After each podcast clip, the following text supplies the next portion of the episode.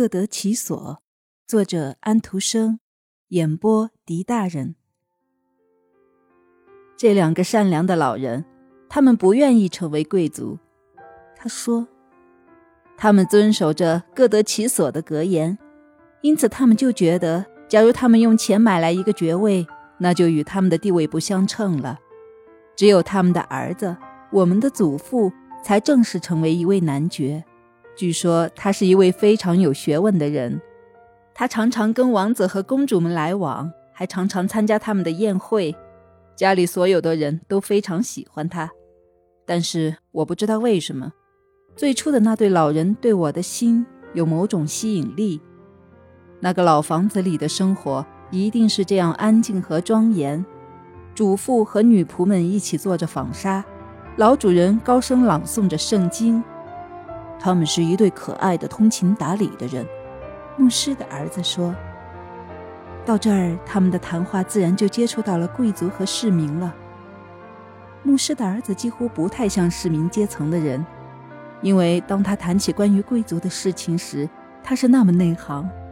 一个人作为一个有名望家庭的一员是一桩幸运，同样，一个人的血统里有一种鼓舞他向上的动力，也是一桩幸运。”一个人有一个族名作为走进上流社会的桥梁，是一桩美事。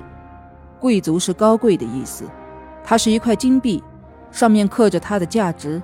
我们这个时代的调子，许多诗人也自然随声附和。是，一切高贵的东西总是愚蠢和没有价值的。至于穷人，他们越不行，他们就越聪明。不过这不是我的见解，因为我认为这种看法完全是错误的。虚伪的，在上流阶级里面，人们可以发现许多美丽和感动人的特点。我的母亲告诉我过一个例子，而且我还可以举出许多别的来。她到城里去拜访一个贵族家庭，我想我的祖母曾经当过那家主妇的乳母。我的母亲有一天跟那位高贵的老爷坐在一个房间里，他看见一个老太婆拄着拐杖蹒跚地走进屋子里来。她是每个礼拜天都要来的，而且一来就带走几个银毫。这是一个可怜的老太婆，老爷说，她走路真不容易。在我的母亲还没有懂得她的意思以前，他就走出了房门，跑下楼梯，亲自走到那个穷苦的老太婆身边去，免得她为了取几个银毫，免得他为了取几个银毫而要走艰难的路。这不过是一件小小的事情。但是，像圣经上所写的寡妇的一文钱一样，它在人心的深处，在人类的天性中引起一个回音。诗人就应该把这类事情指出来，歌颂它，特别是在我们这个时代，因为这会发生好的作用，会说服人心。不过，有的人因为有高贵的血统，同时出生于望族，常常像阿拉伯的马一样，喜欢翘起前腿在大街上嘶鸣。只要有一个普通的人过来，他就在房间里说：“平民曾经到过此地。”这说明贵族在腐化，变成了一个贵族的假面具，一个德斯比斯所创造的那种面具。人们讥笑这种人，把他当成讽刺对象。这就是牧师儿子的一番议论。他的确未免太长了一点，但在这期间，那管笛子却雕成了。公馆里有一大批客人。他们都是从附近地区和京城里来的，有些女士穿得很入时，有的不入时。大客厅里挤满了人，附近地区的一些牧师都是恭而敬之，挤在一个角落里，这使人觉得好像要举行一个葬礼似的。但是这却是一个欢乐的场合，只不过欢乐还没有开始罢了。这儿应该有一个盛大的音乐会才好，因此。一位少男爵就把他的柳树笛子取出来，不过他吹不出声音来，他爸爸也吹不出来，所以他成了一个废物。这儿现在有了音乐，也有了歌唱，他们都使演唱者本人感到愉快。当然，这也不坏。你也是一个音乐家吗？一位漂亮的绅士，他只不过是他父母的儿子。他说：“你吹这管笛子。”而且你还亲手把它雕出来，这简直是天才。而天才坐在光荣的席位上，统治着一切。啊，天啊！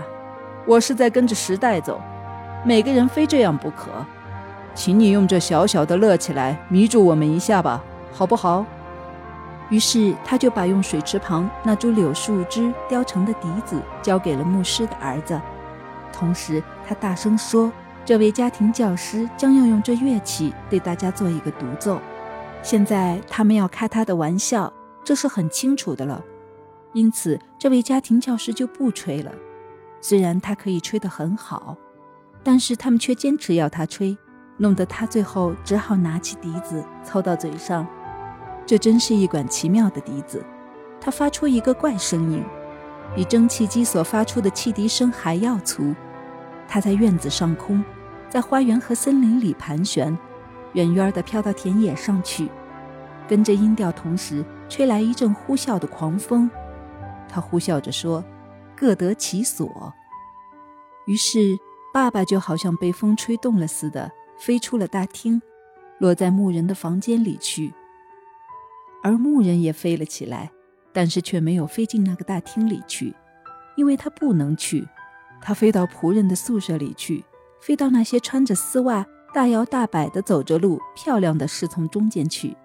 那些骄傲的仆人被弄得目瞪口呆，想到这么一个下贱的人物，居然敢跟他们一道坐上桌子。但是在大厅里，年轻的男女爵飞到了桌子的首席上去。他是有资格坐在这儿的。牧师的儿子坐在他的旁边，他们两人这样坐着，好像他们是一对新婚夫妇似的。只有一个老伯爵，他属于这个国家最老的家族，仍然坐在他尊贵的位子上没有动，因为这管笛子是很公正的。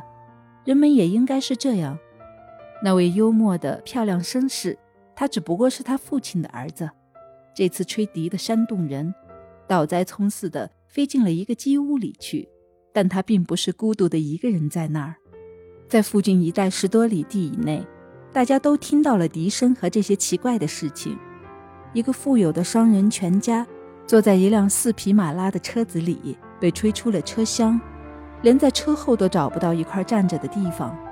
两个有钱的农夫，他们在我们这个时代，他们在我们这个时代长得比他们田里的麦子还高。却被吹到泥巴沟里去了。这是一管危险的笛子。很幸运的是，它在发出第一个调子后就裂开了。这是一件好事，因为这样它又被放进衣袋里去了，各得其所。随后的一天，谁也不提起这件事情，因此我们有了“笛子入袋”这个成语。每件东西都回到它原来的位子上，只有那个小贩和木鹅女的画像。挂到大客厅里来了，他们是被吹到那儿的墙上去的。正如一位真正的鉴赏家说过的一样，他们是由一位名画家画出来的，所以他们现在挂在他们应该挂的地方。人们从前不知道他们有什么价值，而人们又怎么会知道呢？现在他们悬在光荣的位置上，各得其所。事情就是这样，永恒的真理。是很长的，比这个故事要长得多。